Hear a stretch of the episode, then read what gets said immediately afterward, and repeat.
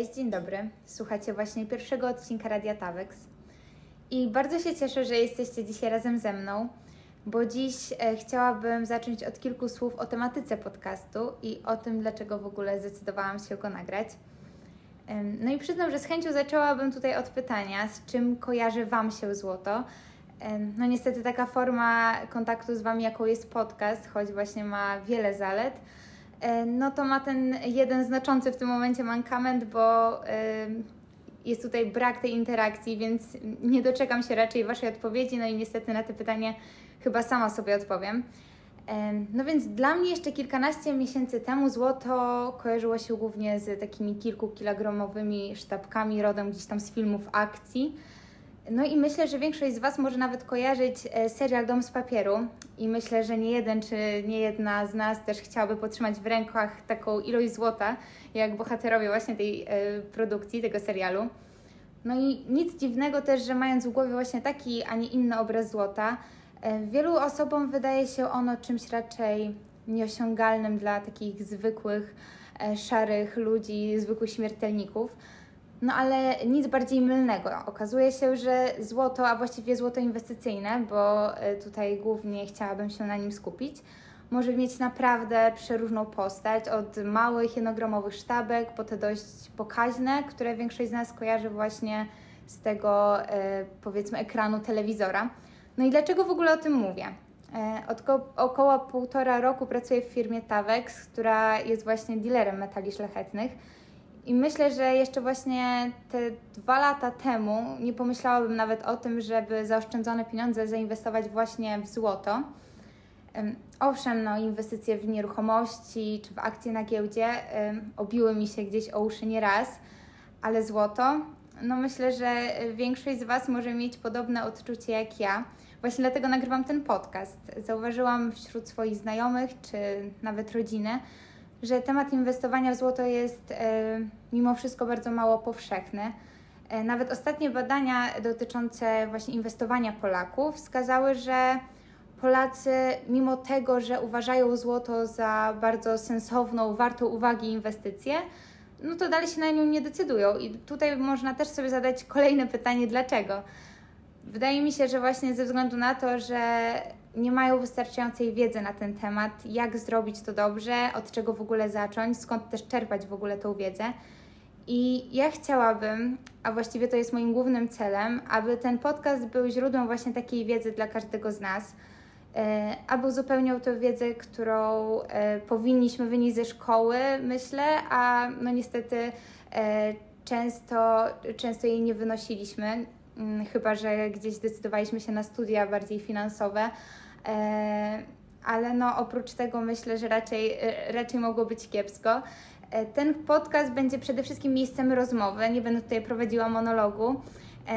Wręcz przeciwnie, chciałabym tutaj zapraszać gości, którzy na tematy inwestycyjne mogą mówić naprawdę bardzo wiele i dzielić się z nami swoim doświadczeniem. Też chciałabym zwrócić uwagę na to, że e, nie chcę tutaj poruszać tylko tematu inwestowania w złoto. Chciałabym poruszać temat e, inwestowania również w nieruchomości, czy w bitcoiny, czy też właśnie metale szlachetne. Nie chciałabym się tutaj zawężać do, do tylko tej jednej tematyki, ponieważ uważam, że generalnie ten temat inwestowania czy e, finansów, gdzie lokować nasz kapitał, powinien być tematem właśnie dość powszechnym i bardzo jasno przedstawianym, czego często brakuje. To już nadszedł ten czas, żeby przedstawić pierwszego gościa. Mam nadzieję, że dotrwaliście do tego momentu. Ja mam na imię Ola, a ze mną jest Aleksander Pawlak. Cześć Aleksandrze. Cześć, witam wszystkich. Aleksander to osoba, która o złocie może mówić, e, myślę, godzinami, a w branży pracuje już od dobrych kilku lat. No właśnie, Aleksandrze, powiedz, od kiedy interesujesz się w ogóle taką tematyką i jak to się stało, że trafiłeś do tej branży? Ogólnie bardzo zawsze ceniłem sobie przedsiębiorczość. Już e, jak tylko dostałem dowód osobisty, założyłem pierwszą działalność gospodarczą. Potem zacząłem studia na, na SGH i szukając dodatkowej pracy, e, którą mógłbym jakoś tam połączyć ze studiami, e, znalazłem ofertę Tavexu. E, zacząłem jako kasjer. Mm, Zacząłem jako kasjer 6 lat temu, e, no i teraz mam, mam przyjemność zarządzać e, całym polskim oddziałem firmy Tavex.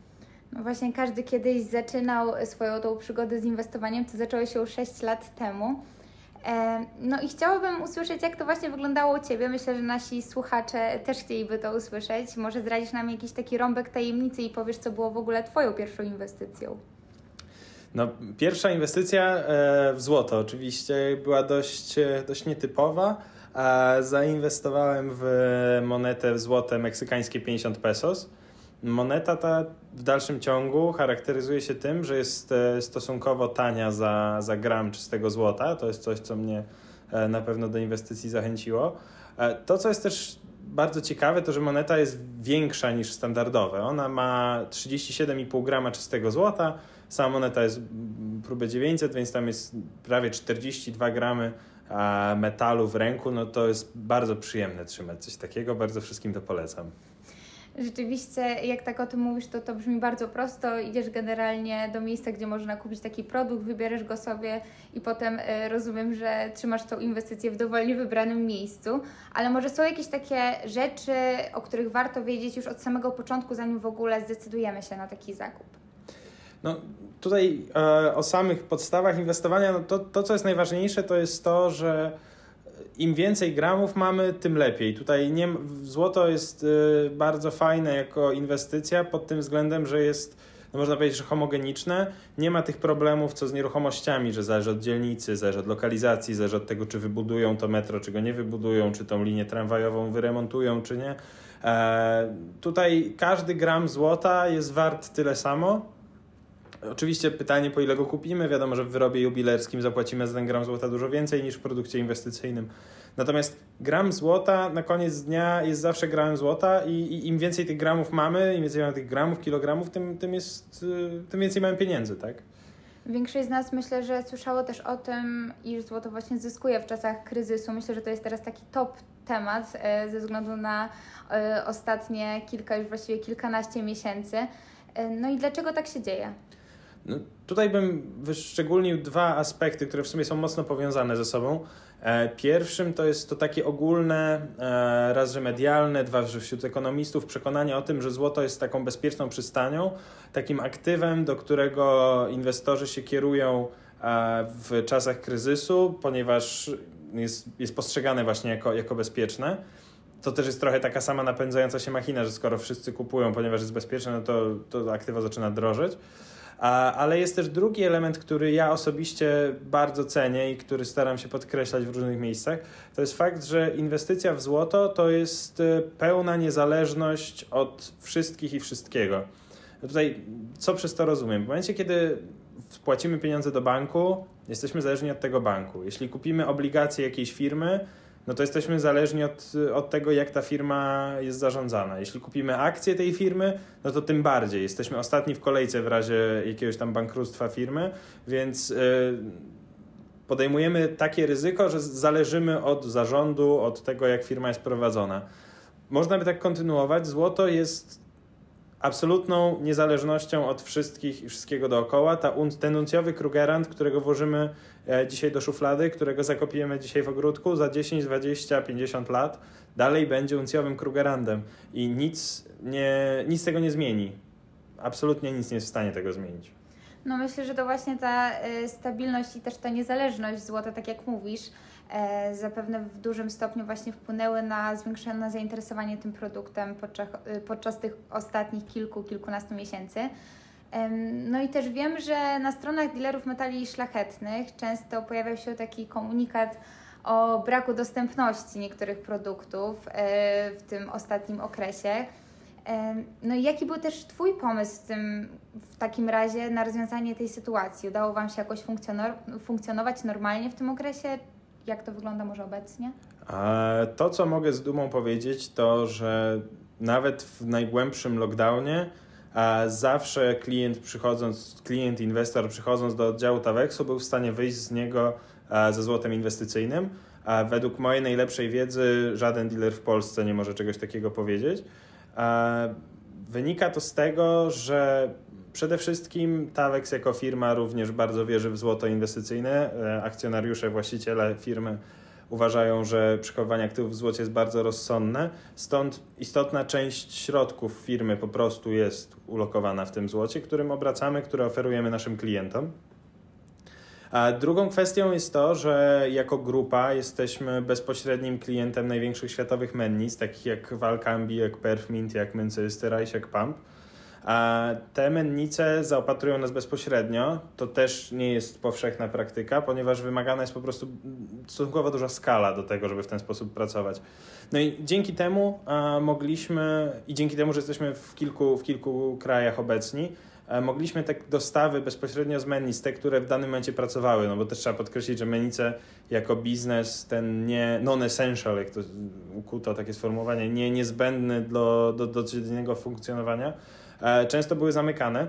E, I natomiast jak już, jak już udało im się coś, coś wyprodukować, to, to te dostawy kierowaliśmy tam, gdzie, gdzie w danym momencie e, obostrzenia pozwalały na, na, na realizację takich transportów, a później po oddziałach grupy było to transportowane czarterowanymi samolotami, stąd też w kwietniu, w maju ceny, ceny złota, które były widoczne na naszej stronie czy, czy w naszych oddziałach, no były wyższe niż to, co widzimy na, na giełdowych wykresach, właśnie z tego względu, że ta cena fizycznego kruszcu dostępnego tu i teraz, w tej chwili, e, bardzo się oderwała od tego, co widzimy, e, co widzimy na giełdowych wykresach. I, i tak jak e, też chciałbym tutaj może zapowiedzieć kolejny temat na kiedyś, to, że jest bardzo duże i rosnące ryzyko oderwania się tej, tego papierowego złota, jak się o nim mówi, i, i fizycznego.